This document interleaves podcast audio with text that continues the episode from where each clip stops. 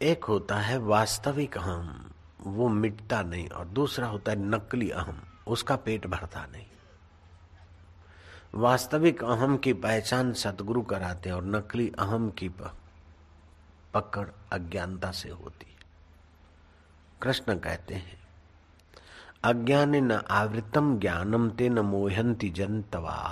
अज्ञान से जिनका वास्तविक मैं आवृत हो गया है। अज्ञान से जिनका ज्ञान ढक गया है, वे मोहित हो जाते मेरे बिना यहाँ नहीं चलेगा, अब मैं यहाँ जाऊँगा, अलकापुरी जाऊँगा। अज्ञान से आवृत हो गया ज्ञान। पतन की जगह ले जाता है। लगता है उत्थान, लेकिन हो रहा है पतन। लगता है कल्याण, आहा। ये खा लूँगा, मज़ा आ जाएगा। ये प्रमोशन मिल जाएगा, मज़ा आएगा। लेकिन आयुष्य का तो पतन हो रहा है। क्या मिला? बड़ी बड़ी तरंगे उछलती है। उन तरंगों पे दौड़ता आदमी की, और दूसरी तरंग। ये अहंकार ऐसा है जैसे चूहे ने ब्रांडी पी ली।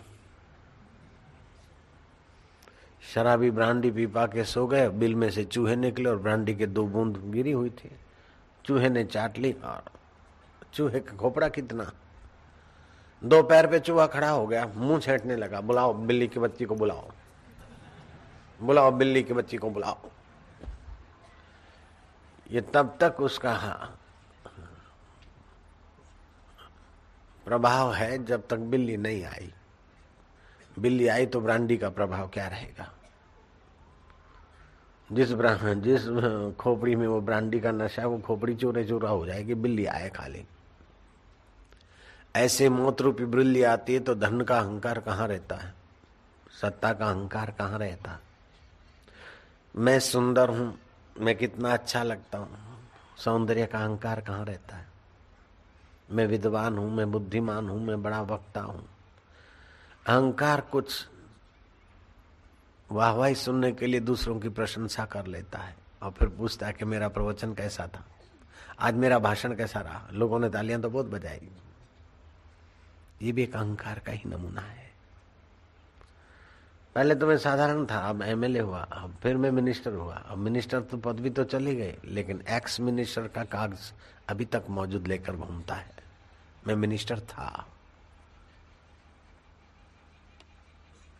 मच्छंद्रनाथ को किसी ने कहा कि इस देश का राजा बड़ा निरहंकारी, बड़ा त्यागी है, बड़ा त्यागी महाराज। राजपाट त्याग करके साधु बन गया और गुफा में रहता है। भूख लगती दिन में एक बार बाहर आता है। जो भिक्षा मिलती है, ले जाता है नदी में डुबो के, खारा खट्टा अर्पण करके सादा सुदा खाता। बड़ा त्यागी महात्मा है। राजा था, लेकिन अब महात्मा हो गया है। मच्छंद्रनाथ ने देखा कि कितने त्यागी चेक करना पड़ेगा। नगर में रहे, भूतपूर्व राजा अभी महाराज हो गए। भिक्षा लेकर जा रहे। मच्छिंद्र नाथ ने जरा सा थोड़ी टक्कर मारी। भूतपूर्व सम्राट ने कहा कि महाराज, पंद्रह दिन पहले, महीना पहले इतने अंधे नहीं हो सकते थे तुम। अगर पंद्रह दिन महीने महीने पहला ऐसा करते तो आपको पता चलता कि किसको टक्कर मारी। अब तो मैं त्यागी हो गया हूँ। तुम्हें माफ़ कर देता हूँ। मच्छिंदर नाथ मंद मंद मुस्कुराए। साथ साथ चले, जोरों से और टक्कर मारा। बोले, तुम टक्कर मार के क्या मेरा अहंकार जगाना चाहते हो? मुझे अहंकार है ही नहीं तो जगेगा क्या मच्छिंदर नाथ ने कहा, यही भी तो अहंकार है। मुझे अहंकार नहीं, ये भी तो एक अहंकार है। अहंकार तुम कहीं भी चले जाओ, तुम्हारा पीछा नहीं छोड़ेगा। जब तक सतगुरु का ज्ञानमय प्रकाश, ईश्वर की करुणा, कृपा का प्रकाश नहीं मिला। अरे, जेल में भी अहंकार पीछा नहीं छोड़ता। बीस साल की सजा आई है, सड़ रहा है, आठ साल गुजार बैठा है। जेलर ने दरवाज़ा खोला। कमरे में तो तुम रह रहे हो, बरामदे में इस नए कैदी को रख रहे जेलर नए कैदी को छोड़ के गया, कमरे में रहने वाला बोलता है, क्यों रे वे कोने में बिस्तरा लगा, कितनी सजा है? बोले, छह महीने की। इधर पता नहीं बीस बीस साल की सजा वाले बैठे तो कोई सीखड़ लगता है। पूजा का और नमाजों का भी अहंकार है। अबे, कितनी बार नमाज़ पढ़ता? बोले, मैं तो दो बार पढ़ता हूँ। बेवकूफ़ है कहीं। रोजा रखता और दो बार नमाज़। आपने आपने तो इतवार की तो पाँचों पाँच नमाज़ पढ़ते हैं। चालू दिनों में तीन तो मैं पढ़ ही लेता हूँ। अहंकार, विमुद्धात्मा, करता, अहमिति मन मैं करता हूँ, मैं नमाज़ पढ़ता हूँ। तुम कितने उपवास रखते हो? बोले, मैं महीने में एक, बोले, मैं यार मैंने मैं तीन रखता हूँ, दो रखता हूँ। ये भी अहंकार। जब पूजा कर रहे हैं और घर में मेहमान आ गया नास्तिक तो पूजा की विधि सुकड़ा लेते। क्या पता इसको बुरा लगे। इसको बुरा लगे, ये डर किसको है? अहंकार को। और भक्त आ जाता है मेहमान तो उस वक्त पूजा का समय लंबा हो जाता है। क्योंकि इसे जचे। इसे जचे और अच्छा कहे, ये ख्वाहिश किसकी है? अहंकार की। बस स्टैंड पे खड़े हैं भीख मंगा आया। चल कट नहीं देते जा जा। लेकिन संबंधी साथ में खड़ा और भीख मंगा आया तो दस पैसे के बदले दो रुपये दे देते ले, ले जा भाई तू भी मौज कर। क्या नाटक करता है अहंकार? क्या खेल करता है अहंकार? कथा में आए एकदम जुत्तियों में बैठे रहे। एक दिन दो दिन पाँच दिन पच्चीस दिन। महाराज पहचान गए कि तो बड़े सेठ हैं। और जुतियों में बैठते हैं। महाराज ने संदेशा भेजा कि सेठ जी, आगे आके बैठो। बोले, आगे आगे तो अहंकारी लोग बैठे हमें क्या करना आगे बैठ के? भगवान तो सब जानता है। आगे आगे जो बैठे अपने को वीआईपी कहलाने के लिए बैठे अहंकारी लोग भले बैठे हमें तो बस भक्तों के जूतों में बैठने का आनंद है। हमें कोई बड़ा कहलाने की इच्छा नहीं है। ये भी बड़ा कहलाने का, अहंकार का एक खेल और भी है। भैया, आप तो बहुत अच्छे आदमी, बहुत बढ़िया। बोले, नहीं नहीं, मैं तो कुछ नहीं, मैं तो कुछ नहीं, मैं तो कुछ नहीं। कह के भी इम्प्रेशन डाल देते कि बहुत बढ़िया है, कुछ नहीं। अहंकार इतना करवटे लेता, इतना सूक्ष्म सूक्ष्म तर है कि बस ईश्वर के बाद उसी का नंबर लगता है। सूक्ष्मता में ईश्वर के बाद उसी का नंबर लगता होगा। ऐसा वो अहंकार। मुझे अहंकार नहीं है, ऐसा लगेगा, ये भी एक अहंकार है। अहंकार दो प्रकार का एक कल्पित अहंकार, दूसरा वास्तविक अहंकार। अहंकार के भाव चार प्रकार के। मैं शरीर हूँ, फलानी जाति का हूँ, फलानी उम्र का हूँ, ये शुद्र अहंकार है। बंधन करता है, मैं धनवान हूँ, मैं सत्तावान हूँ, मैं फलान। देह को मैं मानकर जो भी उसके साथ कचरा जुड़ता है, वो सब शुद्र अहंकार है। दूसरा भावात्मक अहंकार है, मैं भगवान का हूँ, भगवान मेरे है। वो इतना खतरनाक नहीं है सुखदायी। मैं भगवान का हूँ। भगवान मेरे है।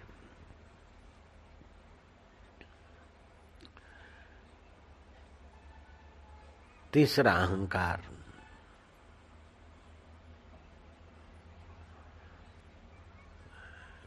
मैं कर्म का करता हूँ, लेकिन करने कराने वाले सत्ता ईश्वर की है। ये भी ठीक अहंकार। चौथा अहंकार है, जहाँ से मैं उठता है, वो शुद्ध बुद्ध को पहचाना हुआ। वास्तविक अहम स्वाभाविक है, नित्य है। उसकी विस्मृति हो सकती है, वो मिट नहीं सकता है।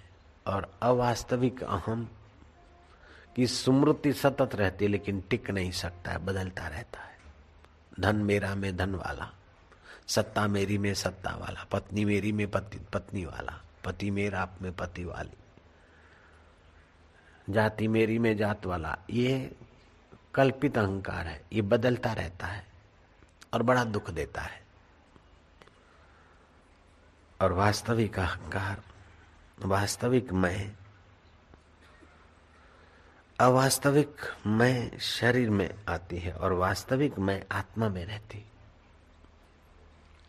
वास्तविक मैं आत्मा है और अवास्तविक मैं शरीर है। नानक जी ने कहा, भूलिया जब ही आपनू, तभी होया खराब। जब अपने को भूला, वास्तविक मैं को भूला, शरीर में मैं लाया, तब से खराब हुआ पुण्य का फल सुख भोगा, फिर पतन हुआ दुखी। पाप का फल दुख भोगा, फिर दुखी और फिर कर्म करो। इस प्रकार कई युग, कई सदियाँ बीत गई।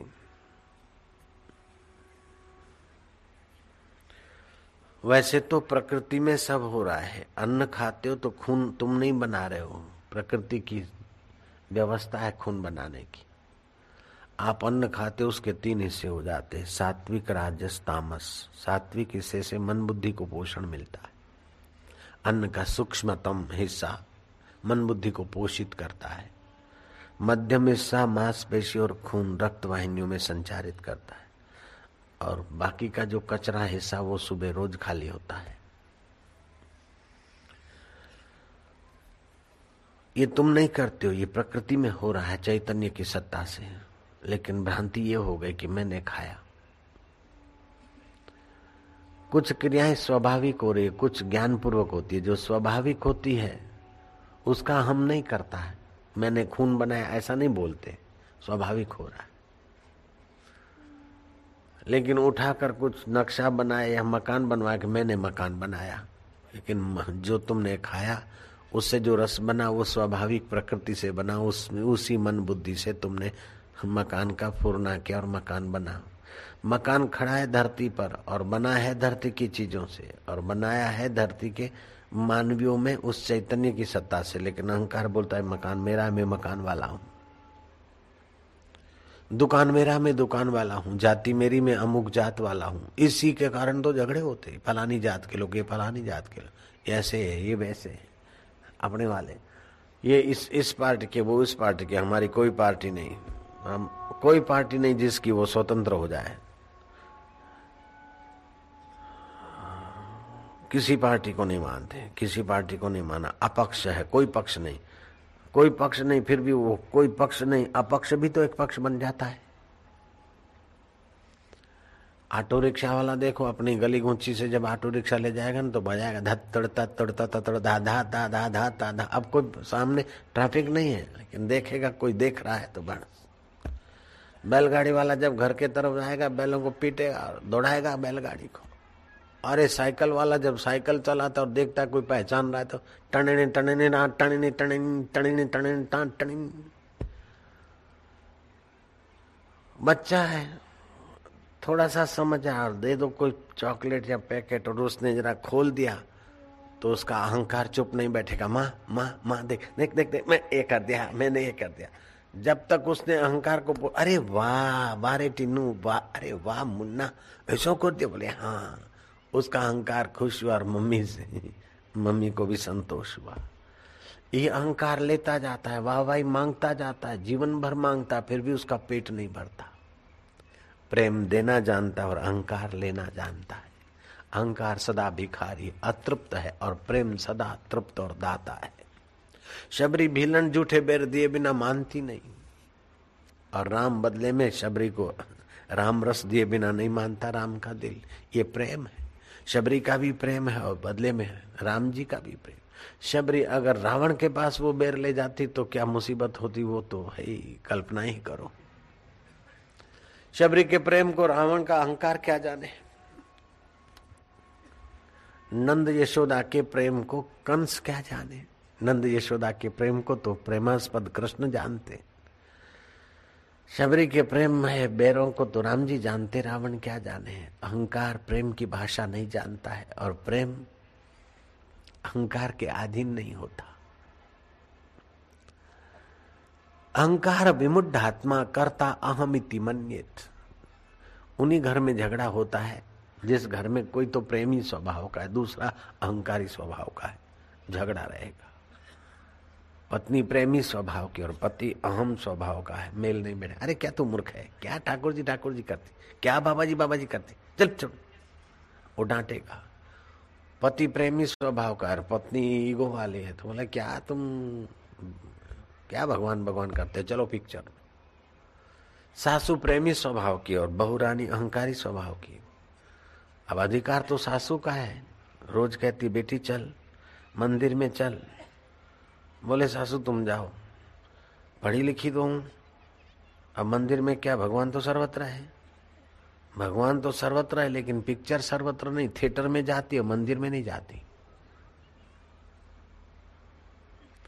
सासू कहते कहते थक गए एक दिन सोचा कि अब सासू की खोपड़ी में से जरा निकाल दूँ ये मंदिर मंदिर। बोल, बहुरानी का मैं चलती हूँ। सासू बहु मंदिर के प्रांगण में पहुँची। जो मंदिर के प्रवेश द्वार में आए तो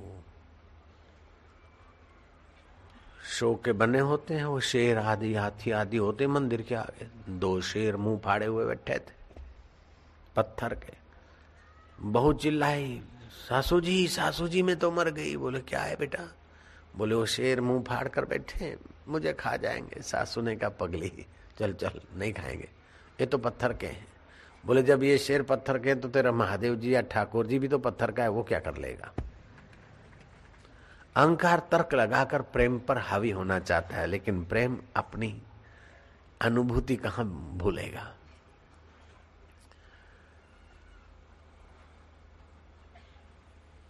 प्रेम न खेतों उपजे, प्रेम न हाट बिकाए राजा चहो, प्रजा चहो, शीश दिए ले जाए।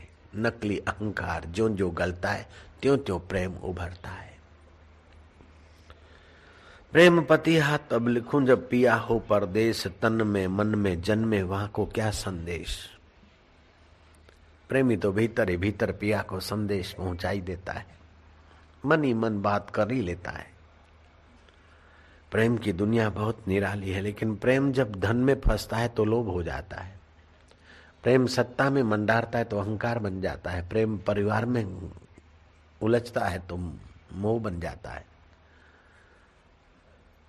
प्रेम पैसे में उलझता है तो लोभ बन जाता है और प्रेम जब प्रेमास्पद के प्रति चलता है तो वो परमात्मा को प्रकट कर देता है। प्रेम परमात्मा स्वरूप है।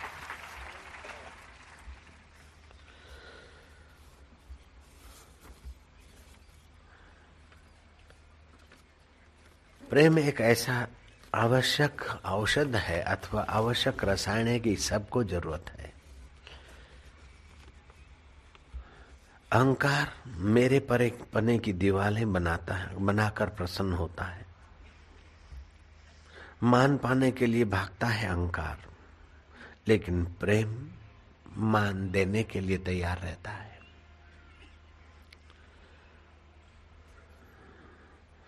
प्रेम बड़ा महत्वाकांक्षी होता है। अहंकार बड़ा महत्वाकांक्षी होता है। प्रेम बड़ा नम्र और रसमय होता है। मेरेपन के बोझ से अहंकार भारी हो जाता है, बड़ा बन जाता है।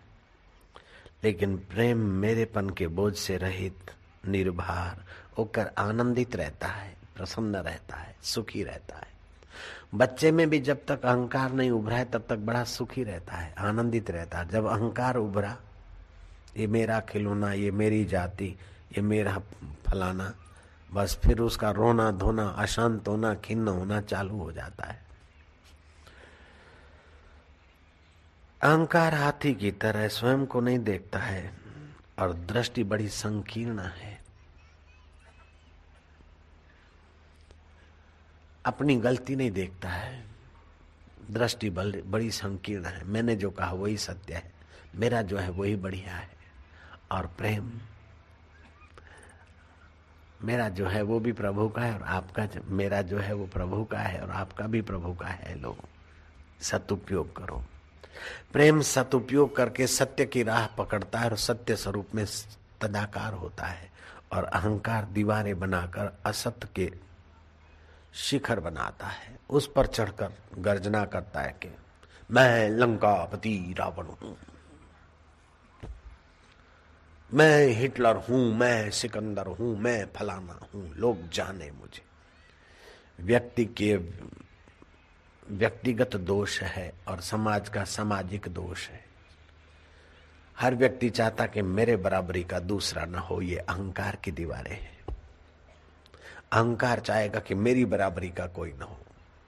इसलिए एक दूसरे की टांग खींचते हैं, चाहे एक ही पार्टी के, एक ही मज़हब के, एक ही पंथ के हों, एक ही दिशा के पथिक हों, लेकिन उनमें भी हरीफाई और होड़ हो जाती है।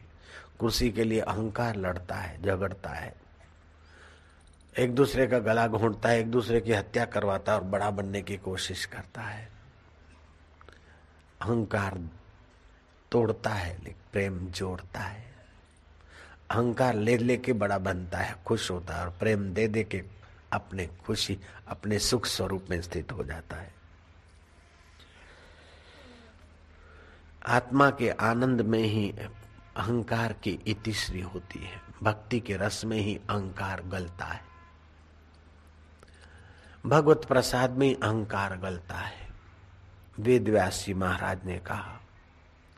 अगर काम विकार से बचना है तो शरीर की बीमार अवस्था को विवेक से देखो।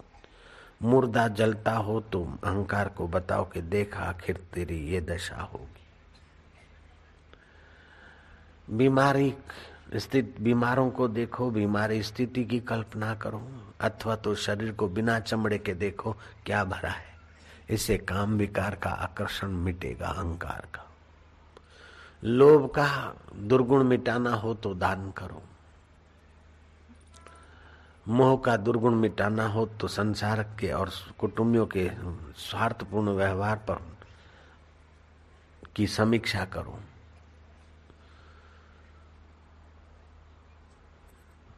एक एक दोष को मिटाना हो तो वर्षों तक सावधान रहो, समीक्षा करो। लेकिन सारे दोष एक साथ मिटाने हों। व्यास जी कहते हैं तो वो भी उपाय है। एतत् सर्वम गुरुर भक्त्या धन का अहंकार है तो बड़े धनाढ़ियों को देखो क्या ले गए। सत्ता का अहंकार है तो बड़े बड़े सत्ताधीशों का जरा समीक्षा करो। सौंदर्य का अहंकार है तो बड़े बड़े सुंदरों का, सुंदरियों और सुंदरे कहा चले गए देखो।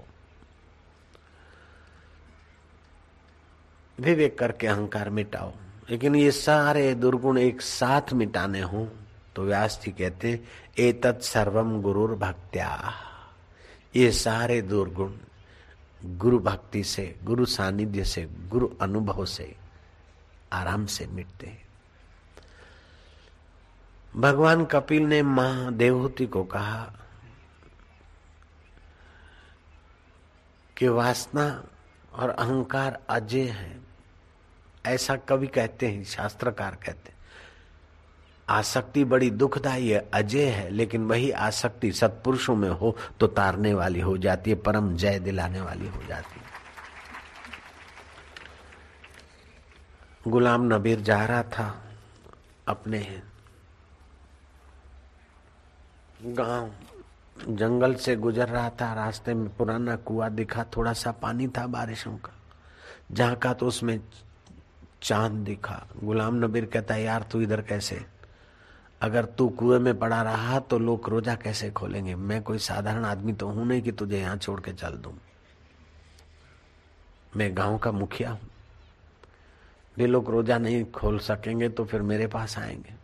मुसीबत में पड़ जाएँगे बेचारे। मैं तुझे ले जाऊँगा। आ जा।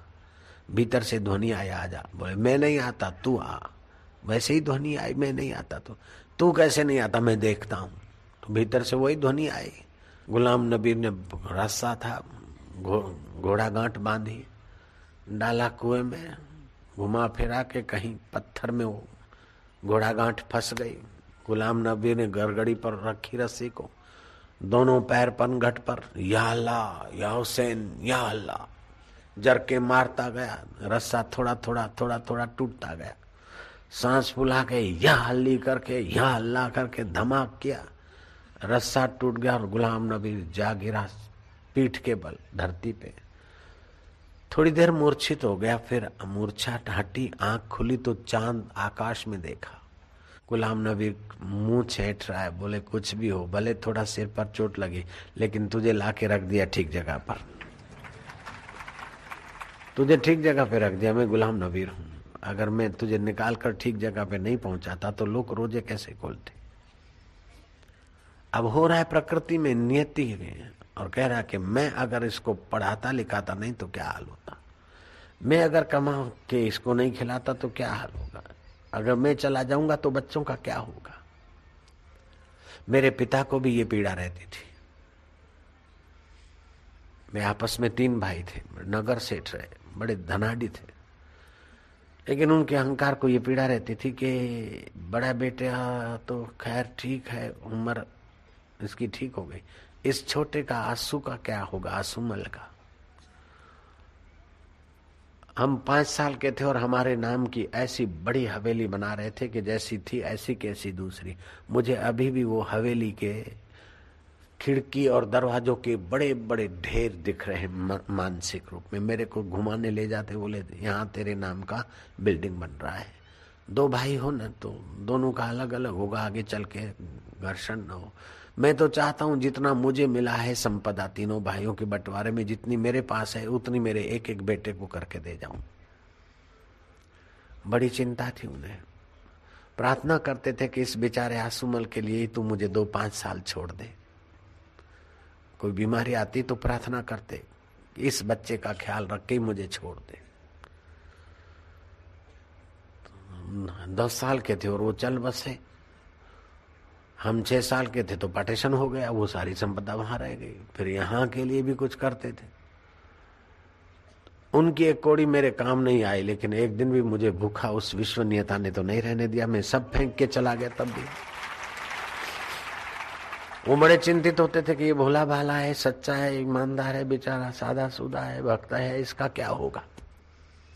मेरे पर वो तरस खाते थे।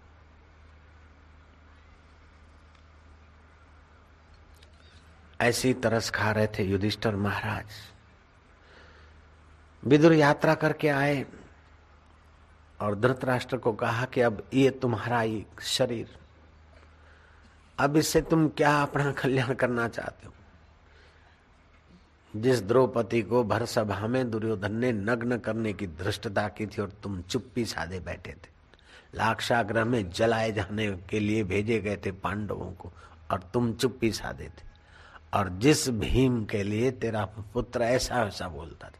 अभी उसी भीम के टुकड़े खाकर तुम्हें शरीर से क्या निचोना चाहते हो, क्या लेना चाहते हो?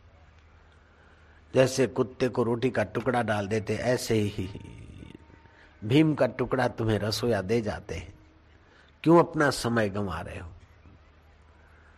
अभी भी समय है, इसका उपयोग करो, अपना आत्मोद्धार करो, कल्याण करो। जाओ, भगवान का भजन करो।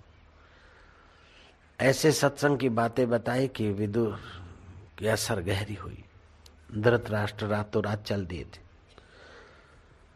युधिष्ठर महाराज सुबह को उठते, अपना बिस्तर पर शांत आत्मा रहते। आज ये ये शुभ कर्म करना है, वो संकल्प करते। फिर दिनचर्या थी उनकी। नहा धोकर अपना थोड़ा पूजा पाठ किया, अपना नित्य नियम किया, फिर साधु संतों के दर्शन सत्संग फिर दान करते थे, फिर कुटुंबियों को अभिवादन करते थे, प्रणाम करने जाते आज अभिवादन करने आए, प्रणाम करने आए तो माँ कुंता नहीं है, माँ गांधारी नहीं है अधृतराष्ट्र नहीं। युधिष्ठर महाराज शोक करें, हाय रे हाय। मेरे पिता तुल्य थे धृतराष्ट्र। क्या पता, क्या अवज्ञा हो गई कि रातों रात चलती। है कहीं यमुना जी में आत्मविसर्ग तो नहीं किया।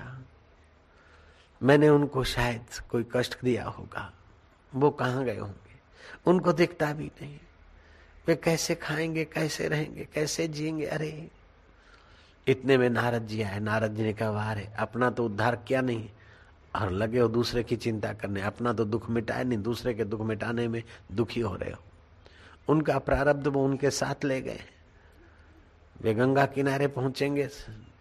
परमेश्वर का ध्यान करेंगे, मुँह में पत्थर रखकर मौनी बनेंगे और अपना देह पड़े उसके पहले अपने अहंकार को परमात्मा में मिलाएँगे।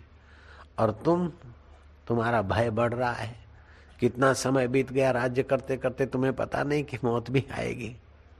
कब तक दूसरों की चिंता करोगे? अरे, धृतराष्ट्र का क्या होगा? गांधारी माँ का क्या होगा? फलाने का क्या होगा? अपना तो दुख मिटा नहीं और दूसरे के दुख के लिए दुखी हो रहे हो।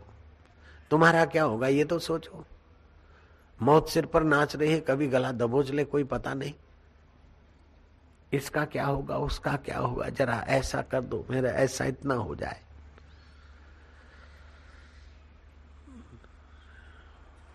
युधिष्ठर को लग गए नारद जी के वचन। राज्यभिषेक कर दिया परीक्षत को। ये अलंकार, ये शाही वस्त्र उतार दिए। फटे चित्रे पहने बाल खोल दिए। पंचाग्नि को अपने अंदर ही समाविष्ट कर दिया। जो हवन आदि करते थे, अब भोजन जो करेंगे, वही पाना है स्वाहा पाना है स्वाहा व्याना है स्वाहा उदाना है स्वाहा समाना है स्वाहा। बाहर के शुभ कर्म सारे अंतरंग ले गए। राजपाट छोड़ दिया। चलते गए चलते गए बद्री का आश्रम बर्फीले से। पाँचों भाई चलते गए। द्रौपदी चिल्ला रही, चीख रही, मैं थक गई हूँ। युधिष्ठर कहते हैं, चले आओ, सत्य को छोड़कर मैं कब तक तुम्हें संभालूँगा? चले आओ। कथा कहती कि द्रौपदी चलते चलते बर्फ़ में धस गई। महाराजा युधिष्ठर नहीं रुके, चलते गए। दूसरे भाई ने, तीसरे भाई ने, चौथे भाई ने, सबने बाह पुकारी, थकान पुकारी युधिष्ठर चलते गए कुत्ता उनके साथ लगा था। बद्री का आश्रम से ऊपर स्वर्गारोहण के इलाके में ऊंचाई को छूने लगे। तो विमान आया, देवपुर, देवदूत आए, बोले, तुम धन्य हो। लगे हो तो लगे हो, पीछे मुड़कर नहीं देखा है। तुम स्वर्ग के अधिकारी हो। चलो, बैठो विमान में। युधिष्ठर ने कहा, मेरे साथ साथ आया है, जो कुत्ता पहले वो बैठेगा। धर्म पे के मार्ग में, ऊँचे उठने के मार्ग में अगर कुत्ता साथ में चलता है तो वो मेरा मित्र है, और कुटुम्बी साथ नहीं चल रहे, पीछे रह गए तो फिर वो कुटुम्बी अपनी अपनी करनी को भोगे। देवदूत ने कहा कि ये, तुम क्या बात कर रहे हो? स्वर्ग में कुत्ता कैसे चलेगा? बोले, जो सत्य के पथ पर साथ देता है, वो स्वर्ग का अधिकारी अगर इसको छोड़कर आप मुझे इस स्वर्ग में ले जाना चाहते तो मुझे आपका विमान नहीं चाहिए। देवदूत के रूप में छुपे हुए इंद्र प्रकट हुए, साक्षात धर्मराज प्रकट, आप धर्म के अवतार ईश्वर के तरफ़ जाना हो तो निरहंकार होना पड़ेगा, तटस्थ होना पड़ेगा। ये अहंकार की दीवारें तोड़नी पड़ेगी और इस अहंकार की दीवार को तोड़ने के लिए मौलाना जलालुद्दीन लगे थे। सारा भोगा लेकिन कोई सार नहीं है। अफ़गानिस्तान से किताबें मंगाई, इधर से मंगाई, उधर से मंगाई। खुदा का वर्णन तो है, लेकिन खुदा की अनुभूति का कोई प्रत्यक्ष अनुभूति हो, ऐसा कोई मार्ग नहीं मिल रहा। जो कुछ वाक्य जचते थे, वो लिखते थे, संकलन करना, एक पुस्तक बनाने के लिए तैयारी कर रहे थे। अपने बड़े विशाल स्विमिंग पूल के आगे बैठकर सर्दियों की धूप खाते खाते लिख रहे थे। स्याही खुट गई, गए। स्याही लेने को एक परम प्रेमास्पद को पाए हुए महापुरुष आए, क्योंकि मौलाना जलालुद्दीन की ख्वाहिश थी, कोई मिल जाए फकीर, कोई मिल गए, मिल जाए आत्मरामी महापुरुष। उसके शुभ संकल्प ने समस्त बेस को वहाँ पहुँचाया। समस्त बेस ने क्या करा, वो जो हस्तलिखित प्रत्यय थी उठाकर तालाब में डाल दी, स्विमिंग पूल में डाल दी। जलालुद्दीन आया, पूछा कि तुम कौन हो? ये मेरी सारी परतें कहाँ गई? भावों के इशारे से बता कि वो पानी में पड़ी है। तब तो जलालुद्दीन रोमी कुपित हुए कि तुमने क्या करा? मेरी वर्षों की कमाई, जीवन भर की कमाई तुमने मिट्टी में मिला दी, पानी में डुबा दी। तुम क्या हो? कौन हो? कैसे आदमी हो? वो महापुरुष मुस्कुराया कि तुम्हारे जीवन भर की यही कमाई है। में लाए देता हूँ, जंप मारा पानी में। योग शक्ति का अनुसंधान किया, परते उठाकर धर दिया हाथ में। जलालुद्दीन देखकर दंग रह गया कि महाराज का तो शरीर भीग गया, लेकिन ये हस्तलिखित लिपियाँ जो की त्यों सुखी। जिस पुरुष की खोज थी, वही पुरुष मिले, चरणों में गिरे। उपदेश दीजिए। तब समस्त बेज ने कहा, न बन मुल्ला, न बन काजी, न रख रोजा, न मर भूखा। अगर है शौक मिलने का तो हरदम लो लगाता जा। न जा मक्के, न जा काशी, न पढ़ कलमा न पढ़ न बन पंडित। अगर है शौक मिलने का तो हरदम लो लगाता जा। तस्बी तोड़ किताबें फेंक पानी में। अगर है शौक मिलने का तो हरदम लो लगाता जा। मिल गई गुरु की कृपा, अहंकार विलय हुआ। और वास्तविक मैं में स्थिति हुई। उन्होंने किताब लिखी।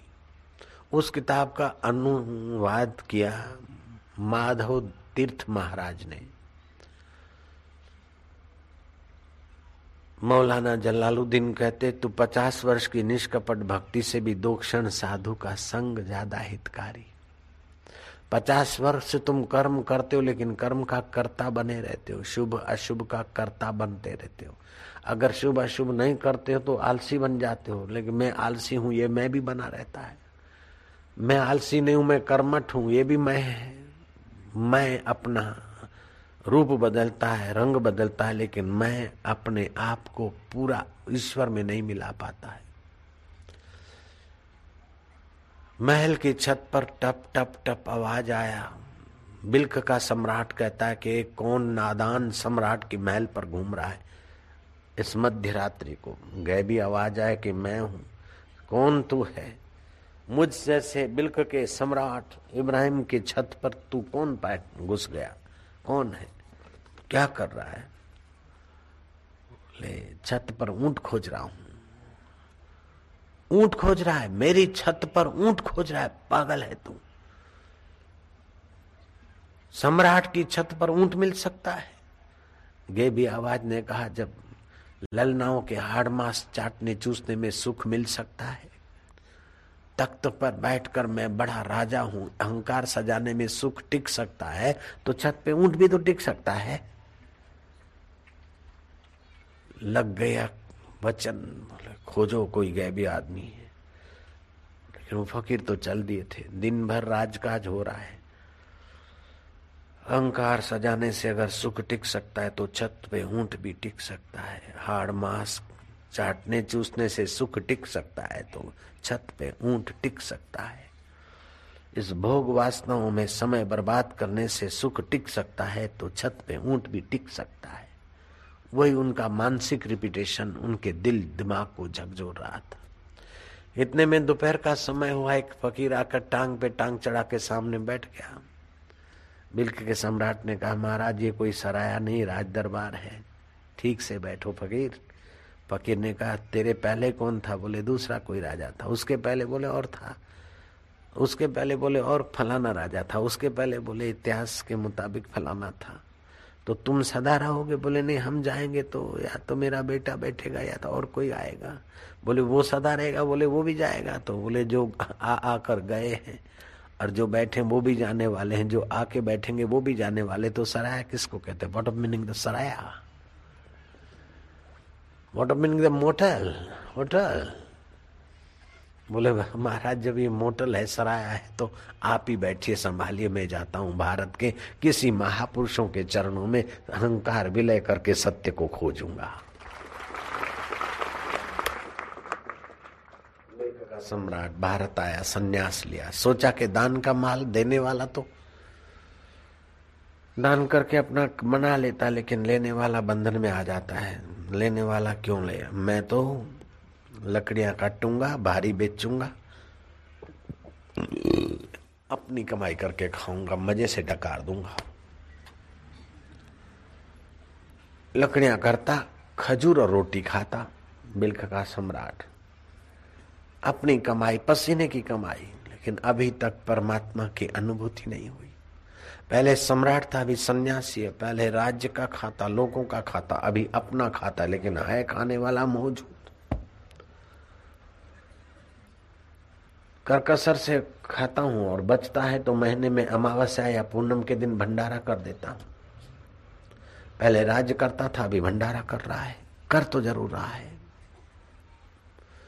अहंकारी कुछ नहीं करते हुए भी सब कुछ कर रहा है और निरहंकारी, ब्रह्मवेता सब कुछ करते हुए भी कुछ नहीं करता। कृष्ण सब कुछ करते हुए कुछ नहीं करते हैं। सब कुछ भोगते, कुछ नहीं भोगते हैं। और कंस इतना नहीं भोगता, फिर भी सब कुछ भोग रहा है। देह को मैं माना, बस फंसे। मिथ्या अहंकार में जुड़े तो मुसीबतों के बस परिवार आएगा। अहंकार की दृष्टि संकीर्ण होती है। आत्म अज्ञान से शुद्ध अहंकार पनपता है और आत्मज्ञान से शुद्ध मैं की मुलाकात होती। अभी तक हृदय में तृप्ति नहीं हुई, पूर्णता का अनुभव नहीं हुआ। कई उपासनाएँ की, कई पापड़ वेले। आखिर देखा के बिना पहुँचे हुए सदगुरु के कोई मार्ग नहीं है। खोजते खोजते एकांत शांत में रहने वाले एक ब्रह्मवेता महापुरुष के पास गए, बोले, महाराज, मैं बिल्क का सम्राट था, अभी मैं सन्यासी हो गया। अभी मुझे यह है कि मैं अपना हक का खाता हूँ, ये अहंकार अभी तक नहीं गया। सुना है कि हमारे और खुदा के बीच अहंकार ही तो दीवाल है।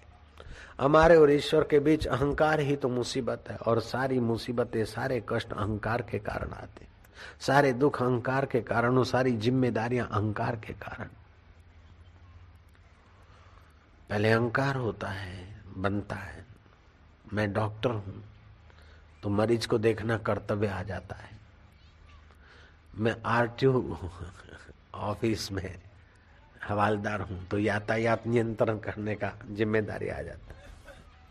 मैं बेटा हूँ तो बाप का श्राद्ध करने का कर्तव्य आ जाता है। मैं फलानी बैंक में सर्विस करता हूँ तो हाजिरी पुराने का कर्तव्य आ जाएगा। मैं फलानी फैक्ट्री का मालिक हूँ तो फैक्ट्री की जाँच करने का कर्तव्य सिर पर बिल्कुल आ जाएगा। अब मैं ब्रह्म हूँ तो सारे कर्तव्य पूरे हो गए। शुद्ध मैं, में आ गए तो सारे कर्तव्य पूरे हो गए। तो बोले, संत का भी तो कर्तव्य, संत भी कर्तव्य करते नहीं, संत कर्तव्य नहीं कर रहे। जो शुद्ध मय में जगे, वे महापुरुषों का कोई कर्तव्य नहीं होता। उनका स्वनिर्मित विनोद मात्र होता है। ब्रह्मवेताओं का स्वनिर्मित विनोद और संसार का भला होता है। जो अहंकार से संसार का भला करते वो क्या खाक भला करेंगे? अपना भला का तो पता नहीं और संसार का भला करने चल पड़े हैं। हज़ारों लोग भला करते हैं, फिर भी संसार तो दुखी का दुखी, परेशान का परेशान है। अगर सचमुच में कहीं भला होता है तो जिन्होंने अपने आप का भला कर लिया है, उन्हीं महापुरुषों के द्वारा ही संसार का सचमुच में भला होता है। हाँ बाकी दिखावटी तो भला हो जाता है। चलो इस भैया ने पुलिया बना ली, इस भैया ने कपड़े दे दिए, इस भैया ने ये कर दिया। चलो, ठीक है। लेकिन ये तो है, सपने की चीज़ें दी हुई, ली हुई। किसी ने भोजन करा दिया, दूसरा सेठ आया, उसने शरबत पिला दिया कैदियों को, तीसरा सेठ आया, उसने जुराब दे दिए सर्दियों में। लेकिन अहंकार रहित सच्चा सेठ आया फकीर, राजा को सत्संग सुनाकर शिष्य बना लिया, जेल की कुंजी ले ली। कैदियों को बोला, किसी ने तुम्हें भंडारा खिलाया, किसी ने तुम्हें जौराब दिए और शाल दी, किसी ने तुम्हें शरबत पिलाया गर्मियों में, मैं वो चीज़ नहीं देता हूँ। ये मैं कुंजी दे रहा हूँ और सामने ताला है। लगाओ और अपने अपने घर जाओ। बताओ किसका भंडारा बढ़िया? जिसने मिठाई दी वो बढ़िया कि जिसने जोराब दी वो बढ़िया कि जिसने कुंजी और ताला दिखा दिया, कुंजी पकड़ा दी। सदगुरु कुंजी पकड़ाते, जीवात्मा चौरासी के जाल से निकल जाता है। रुपया पैसा देने वाले सेठ या और चीज़ें देने वाले दाता अपनी अपनी जगह पर, ठीक है थैंक यू धन्यवाद। लेकिन ब्रह्म ब्रह्मवेता तो परम पूजनीय होते हैं, जो अहंकार रहित हो गए। शुद्ध मय में जिनकी स्थिति हो गई, वे तो परम पूजनीय। हम लोग लिखते हैं ना गुरुदेव को परम पूजनीय प्रातः स्मरणीय पूज्य पाद आदि। ऐसे पूज्य पाद परम पूजनीय के पास बिल्ख का सम्राट इब्राहिम पहुँचा। महाराज, मेरा अहंकार ले लो। सारी बात महाराज ने सुनकर कहा कि अच्छा कल सवेरे चार बजे आई हो। सवेरे के चार बजे मैं आऊँगा। जाते जाते महाराज ने कहा सुन, वो जो अहंकार है ना, तुझे दुख देता है, वो लेकर आना। ऐसा नहीं कि भूल के आवे। बिल्कुल नरेश सोचा कि गजब महात्मा है, अहंकार लेकर आए भूल कर नहीं आना। है क्या भूलने की चीज़ है? ये तो साथ में रहता है। हाँ बाबा, नहीं भूलूँगा, ले आऊँगा। सुबह चार बजे आए बाबा जी बाहर आए, हाथ में डंडित। बोले, अरे, खाली आया कि लेके आया? बोले, लेके आया हूँ तो ला दे दे। बोले, दे दू? हाँ देगा, नहीं तो क्या है? दे। महाराज, कैसे दू? बोले, कहाँ रहता है अंकर बोले, भीतर रहता है। बोले, भीतर रहता तो ये जानता नहीं, निकाल उसको, चल। बैठ बैठ, निकाल। बोले, महाराज, कैसे निकालू? बोले, जैसे कह, जैसे घुसता ऐसे निकाल। देखती आँखें, मैं देख रहा हूँ। सोचता मन है, मैं सोच रहा हूँ। सुनते कान है, मैं कान सुन रहा हूँ, दुखी होता है मन, मैं दुखी हूँ। खोज, ये कौन कर रहा है? खोज खोज। मेरे सामने क्या देखता है? खोज। अगर बिना दिए गया तो ये डंडे से खोपड़ी तोड़ दूँगा, समझे? खोजो। महाराज को देखते देखते, खोजू अहंकार को। कहा रहता है? मैं उसे खोजू। खोज खोज खोज खोज। खोजते खोजते खोजते खोजते आँखें बंद हो गई, भीतर गए, खोजते रहे। अहंकार कहाँ है? कैसा है? शांत होते गए कुछ महापुरुष की करुणा, वरुणा। नज़रों से वे निहाल हो जाते हैं जो संतों की निगाहों में आ जाते हैं। नज़रों से वो निहाल हो जाते हैं जो फकीरों की नज़रों में आ जाते हैं। खोजते खोजते खोजते चार बजने से पाँच और छह बजे वहाँ सूर्योदय, उदय होने की तैयारी और यहाँ शुद्ध मय उभरा है। चेहरे पर सौम्यता आई। मन आकृति मुखे वर्तते, मन की आकृति मुख पर दिखाई देती है। आप उदास हो, दुखी हो, सुखी हो, परेशान हो, संदिग्ध हो कि निश्चिंत हो, ये मुख से पता चल जाता है। वहाँ सूर्योदय हुआ और यहाँ भी सूर्योदय हुआ। महाराज संतुष्ट हुए कि आज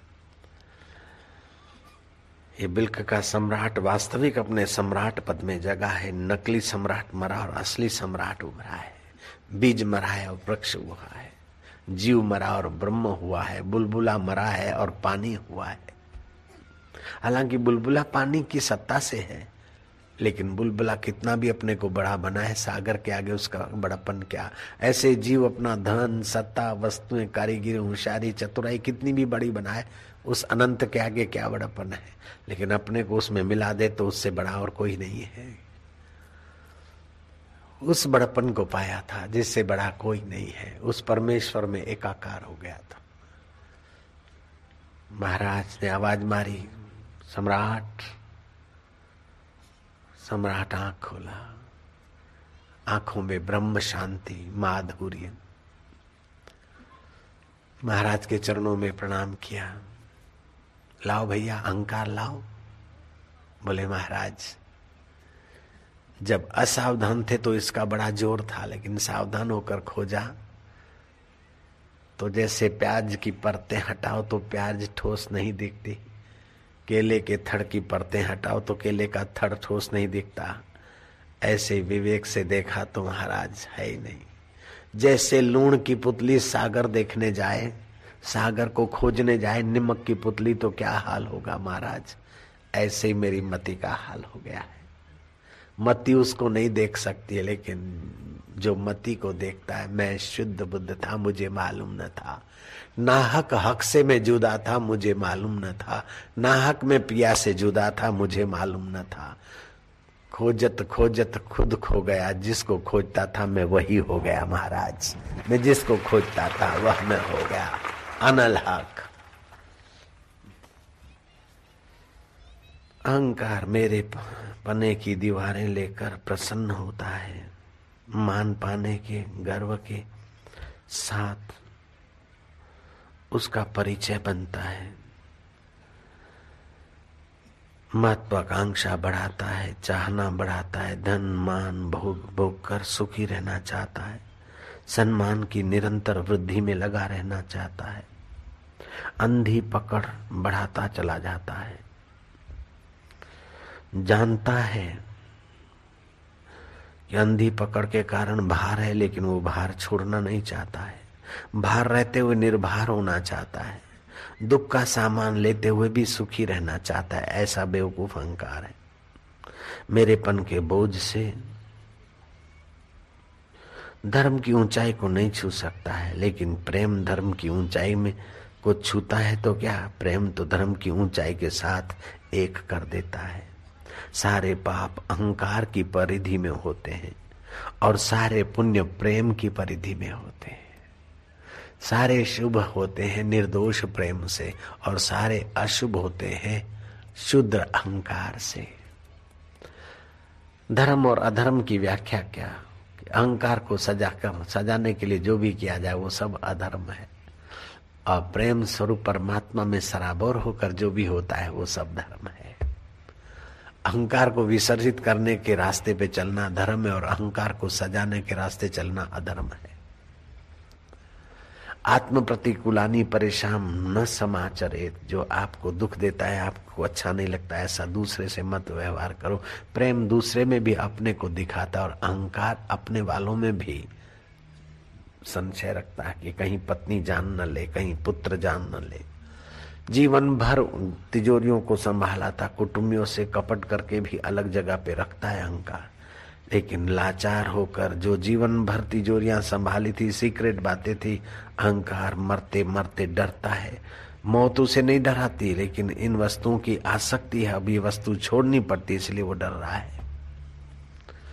जा मरने ते जग डरे मोरे मन आनंद, प्रेम में भय नहीं होता मौत का।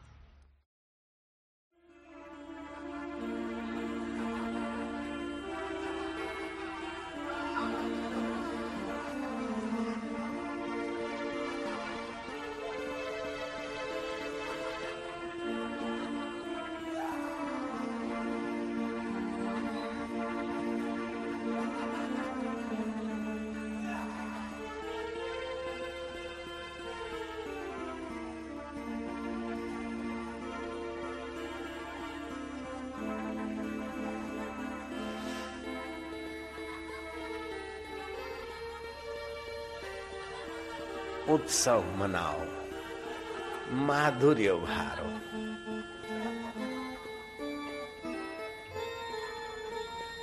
उत्सव आनंद। हम तेरे प्रभु और तू हमारा।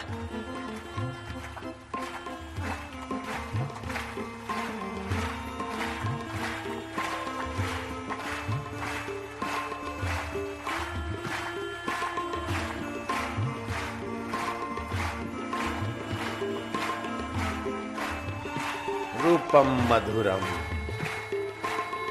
दृश्यम मधुरम निपुरम मधुरम वाद्यम मधुरम तालम मधुरम निखिलम मधुरम अखिलम मधुरम मधुराधिपते मधुरम मधुरम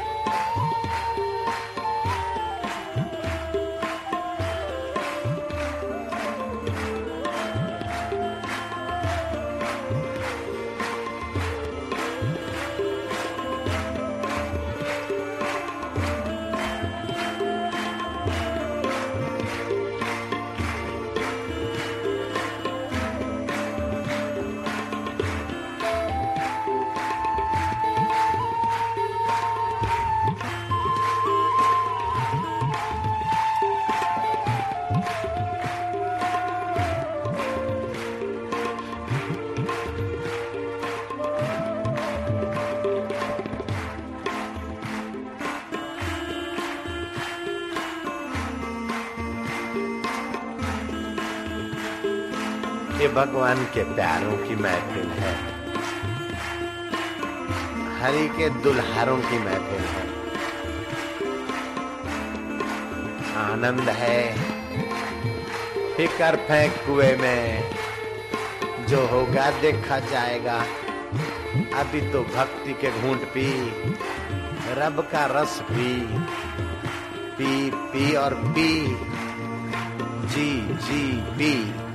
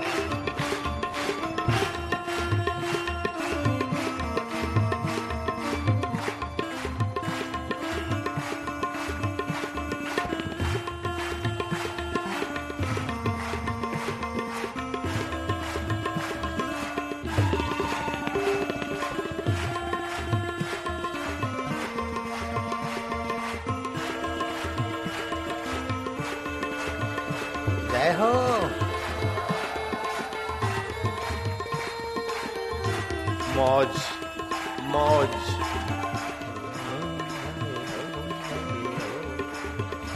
मेरे राम राम राम मेरे राम राम हरे राम राम राम हरे राम राम हरे राम राम राम हरे राम राम राम हरे राम राम राम हरे राम राम